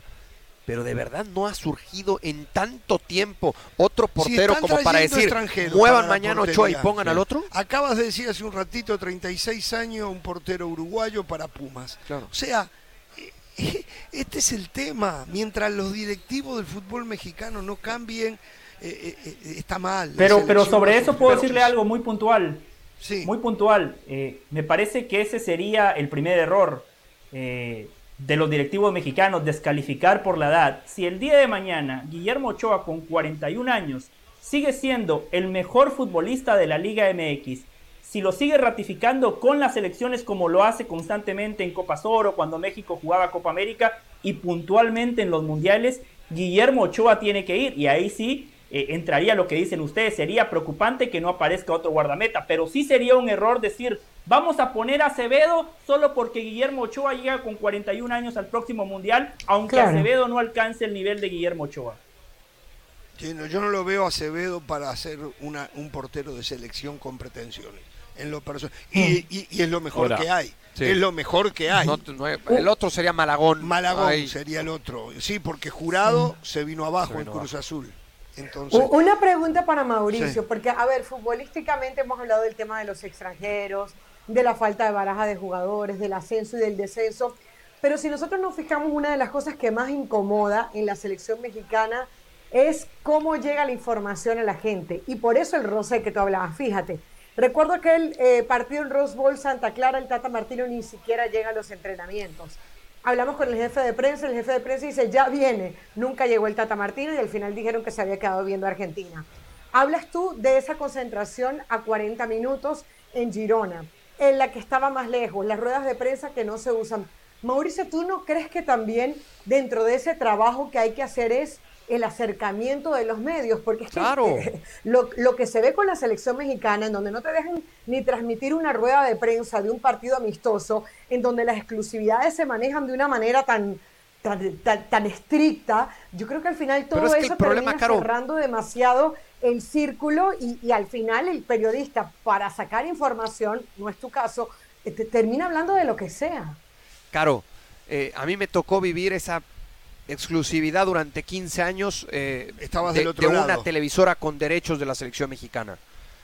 El problema es que durante este ciclo, platicando con los que tienen derechos, con las dos televisoras que tienen derechos, durante este ciclo ni siquiera ellos tuvieron entrevistas. ¿Ah, no? No, ellos pasaron de que empezó Girona a que terminó la Copa del Mundo sin una entrevista. Sin una entrevista. ¿Pero eso quién fue el Tata que no quiso? A mí me dicen que es que fue entre John de Luisa y entre, el, entre John de Luisa y el Tata que dijeron no va, no va a hablar nadie. Entonces yo aquí a lo que voy es, es el, es el primer mundial que yo no escucho un cielito lindo que retumbe en la tribuna. Yo no lo escuché en los tres partidos y tuve la oportunidad de estar en los tres estadios. Nunca retumbó el cielito lindo. Es la primera vez que yo veo que la selección mexicana califica la Copa del Mundo siendo abuchada en la cancha del Estadio Azteca, en aquel triunfo contra El Salvador era más un ambiente de velorio que un ambiente festivo por haber calificado a una Copa del Mundo. Es no la primera, pero sí la segunda vez que yo veo que arrancando la Copa del Mundo quieren echar al técnico. Era el fuera Osorio hace cuatro años, ahora fue el fuera Tata. Entonces, todo esto me parece que tiene que ver con el poco acercamiento que existe entre el futbolista y el aficionado. Y la culpa es de esos directivos que creen que al poner a un futbolista a entrevista con alguno de nosotros, nos está dando un favor. Un favor, o nos está haciendo un favor a nosotros. Y no es a nosotros. No, no. Es a la gente. Correcto. Es el que paga un boleto. Tú eres la conexión para que la gente sepa lo que piensa, cómo siente. Pero yo no sé cómo venga ahora la mano con los socios comerciales, ¿eh? ¿Ah, sí? Los socios comerciales que no se vieron durante 40 días en ninguna televisora. Mm. Entonces, los socios comerciales ahora le tendrán que decir al presidente de la Federación Mexicana de Fútbol, señores, yo les pago mucho dinero como para que mi marca no se vea en ningún lado. ¿Y por qué fue eso? Pues porque decidieron cerrar. Eh, por el hecho de que no habían entrevistas, no había nada. Claro, porque decidieron blindar a la selección mexicana. La selección mexicana estaba blindada. Yo no quiero utilizar un término muy fuerte, sobre todo en nuestro país y, y en aquel lado del mundo, ¿no? No quiero decir secuestrada, pero la selección está tomada. Está tomada. Sí, sí, sí, sí, sí. Y, y, no voy, vuelvo a lo mismo, ¿eh? No voy con el tema de los derechos de transmisión y esa exclusividad. Porque eso, adelante, ellos pagan muchos millones. Pero ni siquiera ellos tuvieron acceso. No, no, ya es gravísimo. Qué bárbaro. Vamos a hacer una pausa y la vamos a seguir, ¿eh? eh Tengo una reflexión. Eh, Tengo una eh, reflexión, Jorge. Uy, hoy ha venido muy reflexivo. el. Sí, sí, sí. Sí, sí, sí, la muy victoria de. Brasil lo inspiró. Esa- parece que sí. ¿Gritó Sí, mucho sí. los goles? ¿O después el tercero ya no gritó más? Y mire, el de Vinicius lo de grité. En el de Richarlison por el pase de Casemiro bailé samba. Y la verdad, Jorge, yo, ¿cómo no voy a gritar cuando gana Brasil jugando como jugó hoy? Gana usted, gana Hernán, ga- gana Carolina, gana Mauricio, gano yo, gana el fútbol. Además, es la octava selección de Brasil. Fue contra Corea del. Sur, ¿eh? ¿Cómo no lo ¿Y la reflexión para cuándo? Después de la pausa.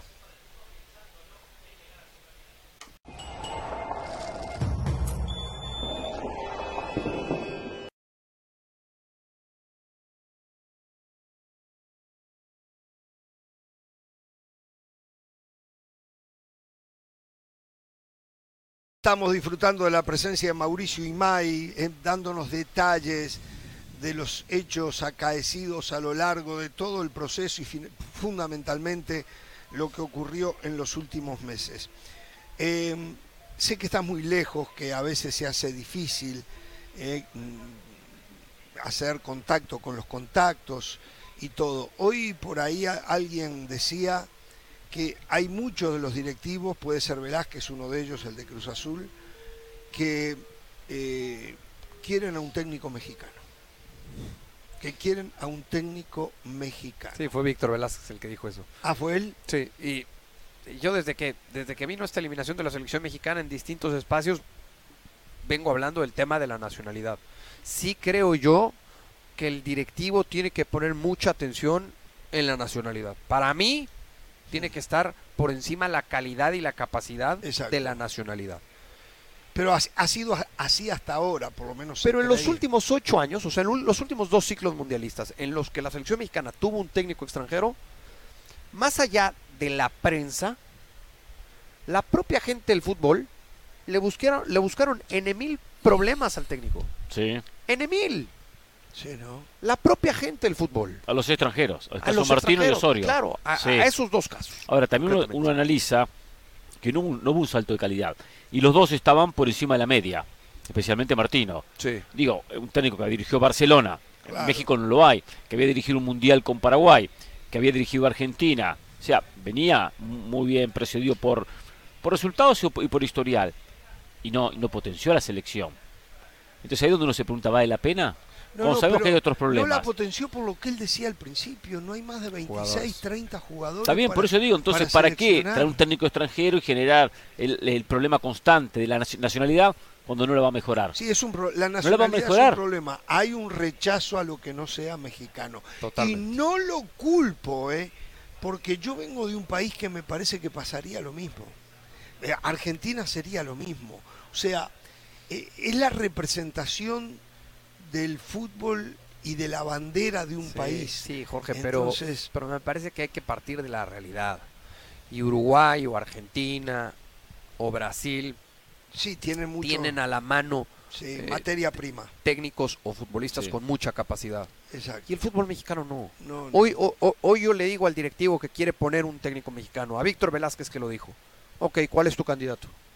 ¿Quién es, quién es hoy un candidato real para hemos dirigir a la el selección repaso. mexicana? Hemos hecho el repaso. Nacho acá. Ambriz le Sí. pegaron un baile en la última final. Exacto. Me parece que no tiene las credenciales Sí, no. hoy Nacho Ambriz para dirigir a la El selección piojo tiene Piojo. mexicana. Miguel, problemas. Miguel Herrera Jimmy Lozano, viene, de una etapa, viene de una etapa muy triste con Tigres. Sí. El nombre de Jaime Lozano para mí es un nombre muy interesante, pero no un nombre muy interesante para dirigir, un nombre muy interesante para arrancar un proyecto. Hablar con Jaime Lozano y decirle, Jaime, tienes que ser el auxiliar institucional de la Federación Mexicana de Fútbol, con el objetivo de que en cuatro años tú te hagas cargo de la selección mayor Eso es muy bueno. Y un día lo comentaba. y darle continuidad Que a ese proceso proyecto, que haya un proceso. Que no sea de Claro. golpe. Sí, nada más Porque que después una pregunta que dijo Martino, y no dijo nada, se empieza de cero. Sus propias conclusiones ya no se las pasa a nadie. ¿Qué dejó Osorio? Nada, porque terminó su proceso, se fue. Entonces a veces es bueno que haya una continuidad de decir, bueno, acá se hizo mal esto, esto, esto, porque alguien que estuvo va a seguir siendo parte. Claro. Y esas conclusiones después se tratan de mejorar para que no se repitan. y ponerlo en un contrato cuando decías a quién traer, ¿no? Es, Claro. es Pep Guardiola, ok, Pep Guardiola. La condición número uno para que tú percibas esta cantidad de dinero que nos estás pidiendo es que Jaime Lozano sea uno de tus auxiliares. Exacto. porque nosotros pensamos a futuro y es parte de nuestro proyecto. Y otro tema importante, que la sub-23 y la sub-20 esté integrada con la selección mayor. Aunque el técnico de la mayor diga, sí, este me gusta porque tiene mi idea. Jimmy Lozano lo pusieron y Martino ni pinchaba ni cortaba en ese tema, cuando, cuando asume el rol de técnico de la sub-23. Hasta parecía un momento una disputa. ¿Me lo llevo a los Olímpicos? No, no, a Copa Oro. No, Copa Oro no, mejor los Olímpicos. Se debilitó Copa Oro para Olímpicos. No había un trabajo en conjunto. Cada cual tenía su selección, su isla, cada cual defendía sus intereses. ¿Qué es lo conveniente? Mucho más en la sub-23, trabajar de manera conjunta. Tampoco se hizo. O sea, ahí también hay que trabajar en ese aspecto. Porque al fin y al cabo los jóvenes, muchos de los que fueron parte de la sub-23, después tuvieron la mayor. Sí, claro. qué importante trabajar con la misma idea de juego. ¿Y quién es el encargado hoy de selecciones juveniles? No lo hay. No hay. Nadie. No, hay. un. Imagínate que hoy no exista una persona encargada de selecciones juveniles cuando estás a menos de cuatro años de la Copa del Mundo en tu país. Sí, sí, sí, cuando recién fracasaste con la sub-20 y con la selección olímpica. ¿Cuánto tiempo pasó de ese fracaso a la fecha y nadie se ha hecho cargo de selecciones inferiores? ¿Tienes, ¿Tienes nombres de posibles directores técnicos para México? Eh, ¿O no te ha llegado nada? A ver, lo de Almada lo sabemos. Eh, es, es, más, te cuento algo, yo ya lo dije acá. Alguien me pregunta en redes sociales a mí a quién quería yo de técnico para Uruguay. Y puse a Guillermo Almada muchos mexicanos, bien, todos bien, ¿eh? se me vinieron arriba diciendo que no les robe a Guillermo Almada, que Guillermo Almada es de ellos, que es para la selección, que, o sea, eh, eh, el nombre Guillermo Almada creo que va a estar ahí sobre la mesa, pero yo, yo creo que para tranquilidad de todos debería de ser mexicano. Esa, el tema es quién. Mauricio. Es que si no existe alguien, o sea, si no hay hoy un candidato natural por capacidad mexicano, sí, sí caro. Que, es que le quería preguntar si él cree que en la Federación Mexicana van a tener, o sea, van a pensar en un técnico como proyecto global, es decir, uno que nos haga pensar de aquí a cuatro años, o se van a ir con la de siempre, de quinto partido, etcétera. Porque la crítica es profunda, o sea, la idea sería un técnico estilo Guillermo Almada. Pero yo escuchaba a John de Luisa en ese día después de la eliminación y él decía, es que a la hora de la verdad lo único que nos separó de la próxima fase era un solo gol. El gol que no le marcamos en este último partido, Arabia Saudita. Entonces, uno ve incongruencia, uno dice, sí, supuestamente hay un reconocimiento de cosas futbolísticas que mejorar, pero luego John de Luisa te dice, no, un gol fue lo que nos separó. Entonces, ¿realmente hacia qué lado crees tú que se van a ir? ¿Al nombre o al proyecto? Esa es buena pregunta, Caro. A ver, yo la información que tenía previo a este, a este fracaso, porque ya los directivos sabían desde hace tiempo que Gerardo Martino no iba a continuar independientemente del resultado, era que los, que los directivos importantes del fútbol mexicano querían un nombre pesado, con currículum eh, internacional que llamara la atención para que preparara a la selección de cara a lo que va a ser su Copa del Mundo. No se puede permitir el fútbol mexicano un fracaso en un mundial organizado, pues si no por México, sí prácticamente por México, porque insisto en esto, manden a donde manden a jugar a la selección mexicana a partir del tercer o cuarto partido, lo va a jugar de local. Lo va a jugar de local. Entonces, eh, yo lo que sabía es que querían un peso pesado para dirigir la selección. Roberto Martínez. Ah, eh, eh, Puede ser. Sí, lo de Bielsa que siempre suena. Lo de Bielsa que siempre suena. El, tema es que el material es el mismo para el peso pesado que para Jimmy Lozano. Pero Roberto Martínez no pudo con los fenómenos belgas, ¿eh? Una generación espectacular como nunca en su historia, Bélgica. Exacto. Entonces, acá hay un problema mayor. Ya hemos hablado del estilo de competencia, de ascenso y descenso de los extranjeros. Es que hay muy pocos equipos en México que de verdad tienen devoción por fuerzas básicas por el desarrollo de juveniles. Son cuatro o cinco equipos. Y ahí hay otro porque de ahí es de donde sale la materia prima para el técnico de turno de la selección mayor. Mientras no se haga un trabajo de fondo en fuerzas básicas, siempre se va a tener 25, 30 jugadores convocables y tener mucha suerte que aparezca algún fenómeno como en su momento lo fue Hugo Sánchez o Rafa Márquez. Luis Chávez. Sí. Luis Chávez es hoy Eh, uno de los sí, mejores sí, futbolistas que tiene la selección Sin mexicana. duda, sin duda. Tiene 26 años. Su carrera explotó a los 26 años. Yo me senté con él a platicar en junio en la ciudad de Phoenix, en esa gira por Estados Unidos.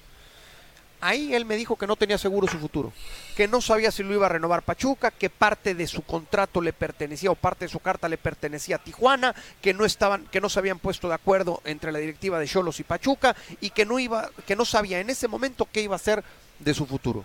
Sí, A los 26. Y hoy es uno de los futbolistas más importantes Sí, de la selección mexicana. Claro. claro, A los claro. 26 años es para estar consolidado en Europa. Esa, y no va a pasar, porque, y esto ya, ya alguna vez hablando con representantes de futbolistas me dijo, llevar jugadores a los 25, 26 años a Europa es muy complicado, porque precisa un par de años mínimo eh, para adaptarse a un PSV o, o a un Ajax para después dar el salto. Ya iba a tener 28, va a tener 29.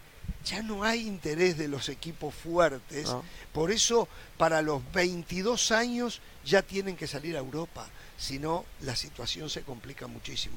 Un placer, Mauricio. Jorge, un como placer. siempre, un gusto. Gracias, Mauricio, gracias si no se queda para la próxima, haber no va a escuchar mi reflexión, ¿eh? Yo lo que Ah, quiero perdón, es ayudarlo perdón, a usted, perdón. al fútbol mexicano. Quédese, por favor. Ah, ¿te puedes quedar un poquito Sí, más? con gusto, con Vamos gusto. a la pausa entonces, vamos a la Mal pausa de porque parte de la conducción, hoy eh, vino, olvidarse hoy, tan hoy vino reflexivo el Me hombre. quedo para escuchar la reflexión. Sí, para- qué bárbaro. No, no, est- esto cada vez estamos peor. Vamos, vamos a la pausa.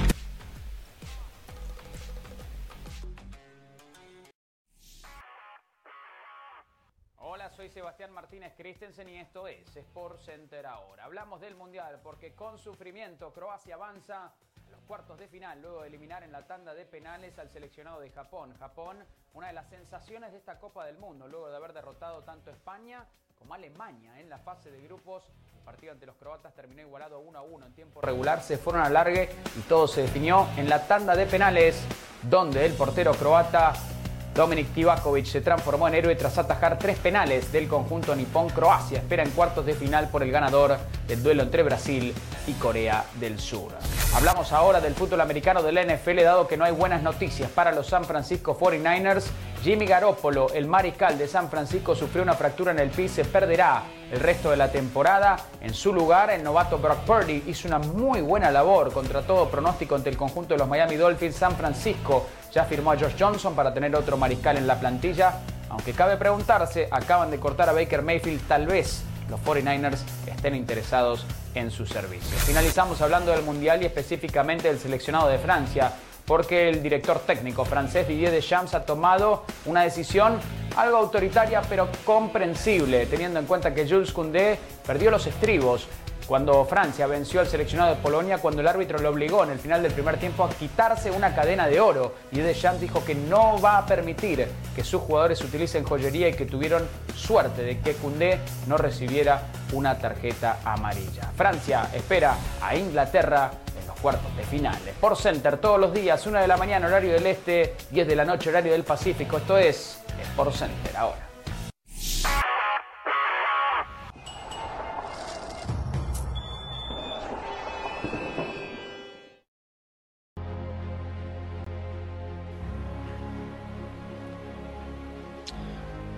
Les recordamos que estamos en la semana para ayudar en la lucha contra el cáncer, este compromiso entre la organización de Jimmy V e ESPN.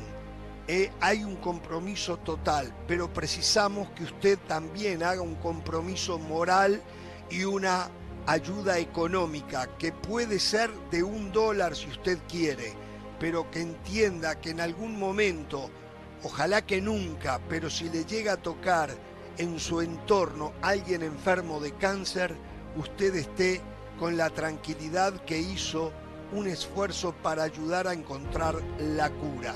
Por lo tanto, ahora mismo le pedimos que vaya a v o vcorta.org diagonal donar y allí done lo que pueda, done lo que realmente usted pueda. No vaya más allá de lo que puede.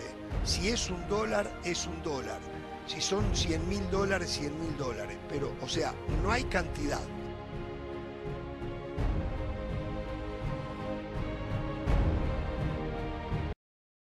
Eh, Mauricio Imay, demostrando la persona que es, la verdad que no yo me hubiese levantado, me hubiese ido, pero bueno, eh, Mauricio Imay se quedó, perdió todo este tiempo para poder escuchar las reflexiones que le rogó y le suplicó José del Valle que quiere que él escuche, ¿no? Así que del Valle eh, le hizo perder un tiempo precioso, más vale que su reflexión o reflexiones hayan valgan la pena de haberse perdido ese tiempo, ¿no? Así que bueno, adelante y todo el país está pendiente de sus reflexiones, ¿eh?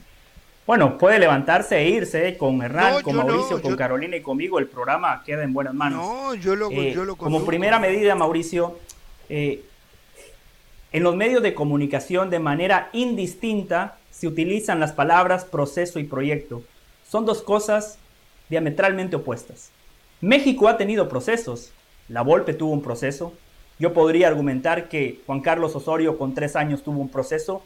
Y ahora el Tata Martino ha tenido un proceso.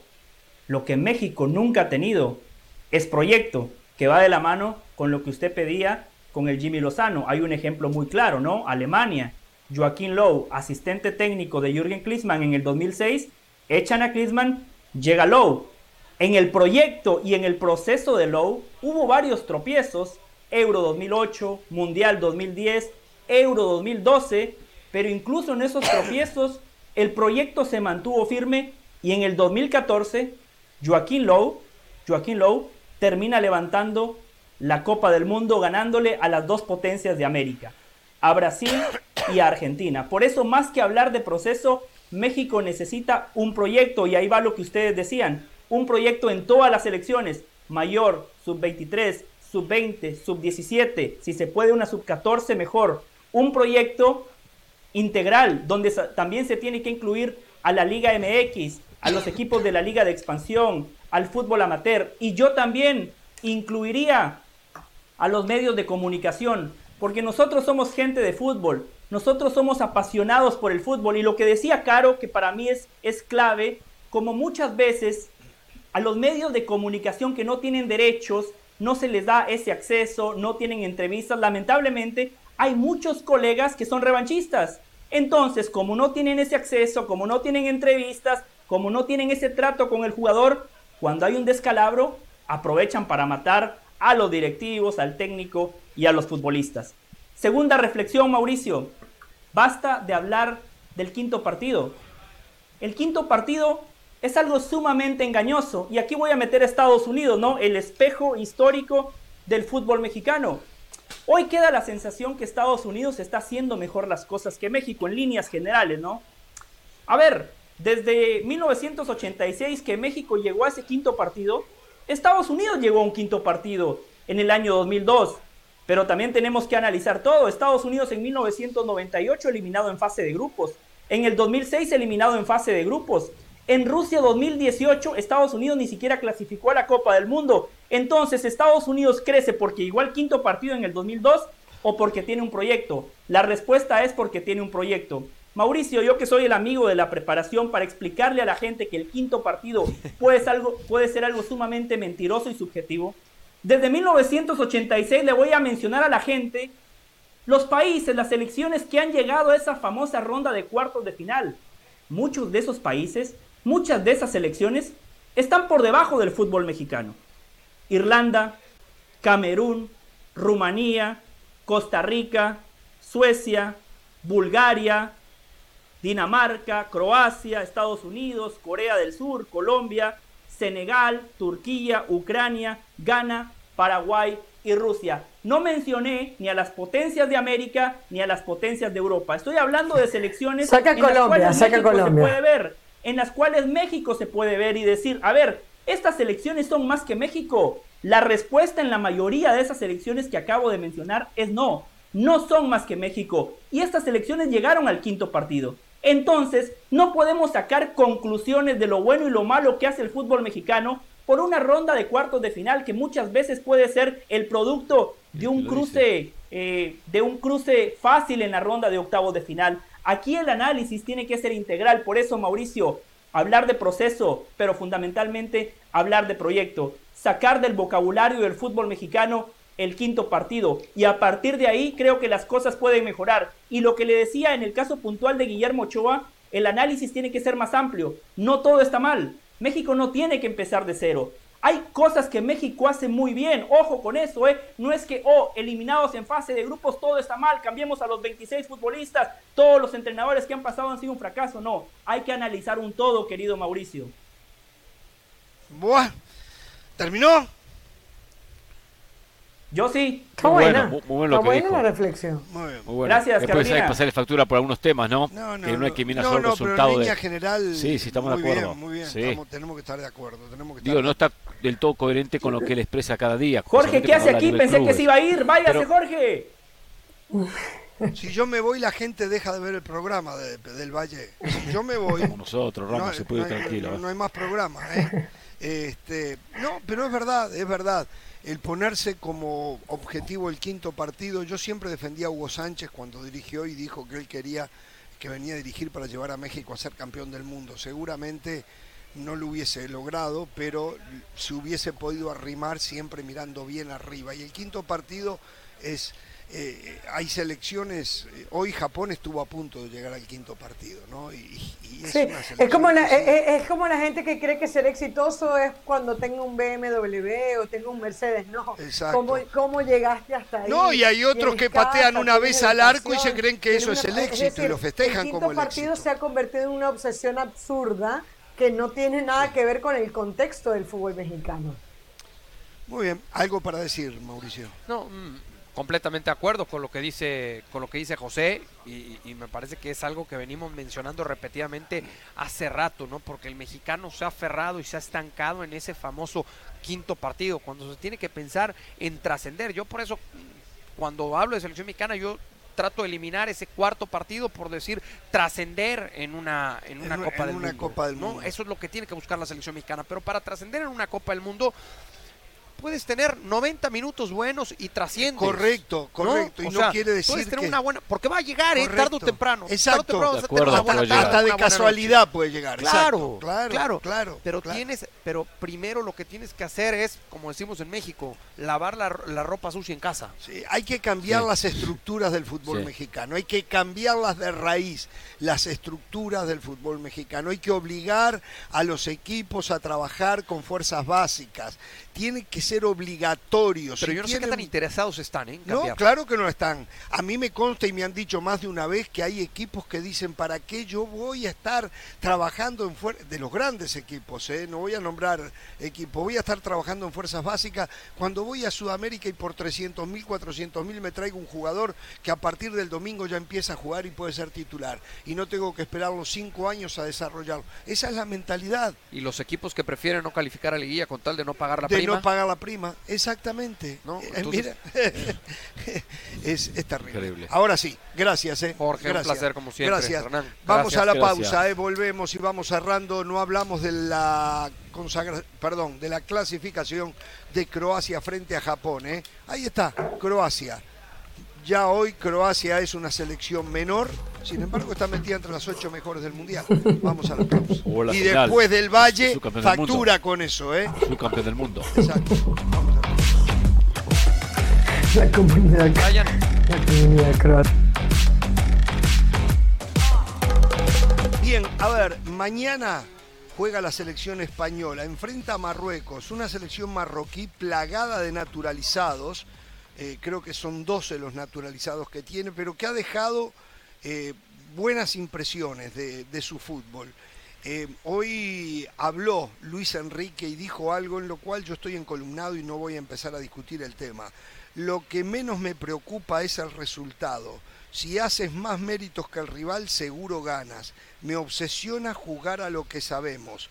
Vinimos a jugar los siete partidos del Mundial. O sea, eh, el resultado es una consecuencia de si juegan a lo que saben. Pero no puede decir que lo que menos le importa es el resultado. No, no, no puede decir. Es lo que no, no, yo no se lo creo. para mí tiene total razón, total razón. No, no, no. Total razón en que lo que menos le importa es el resultado. El resultado va a ser una consecuencia. Lo que más le importa es jugar como tienen que jugar, porque el resultado por ende va a caer. pero puede decir lo que no me importa es el resultado. Me importa cero el resultado. A usted, solo. Eh, eh, el resultado me importa eh, cero. Así, el resultado importa cero. ¿Cómo le importa cero el resultado? Entienda que lo que hay detrás, que el resultado es simplemente una consecuencia yo se lo entiendo perfectamente. Y, está bien que haya una consecuencia, que haya una base, que haya una idea. Perfecto. Pero según si el partido se presenta en un momento complicado, ¿cómo se juega? Si el momento se presenta el partido complicado, lo está ganando, se queda con nueve hombres, mm. dos expulsados. ¿Qué va a hacer? Muchachos, vamos a ir con el mismo estilo, ¿eh? No, no, con el mismo estilo, porque nosotros no, no, renunciamos al estilo, no. Va a ser lo que necesite para cuidar el resultado. Tendrá un plan, tendrá un plan. Yo no le creo a Luis Enrique no, no le voy a decir mentiroso, eh, pero creo que no nos está diciendo toda la verdad. El otro día dijo que no sabía cómo iban Alemania y Costa Rica, y hay un video muy claro cuando la afición le dice a Coque y después le dicen a Luis Enrique. Así que hoy, hermano, no, no, no puede faltar a la verdad de esa manera. Entiendo que respete su idea, pero al final de cuentas Luis Enrique sabe que si mañana lo elimina Marruecos va a ser considerado como un gran fracaso. Eh, no sé si el término de naturalizado es el correcto. Yo diría futbolistas con doble pasaporte que nacen en otros países pero de padres marroquíes. Eh, Bono nació en Canadá pero fue formado en el Sevilla.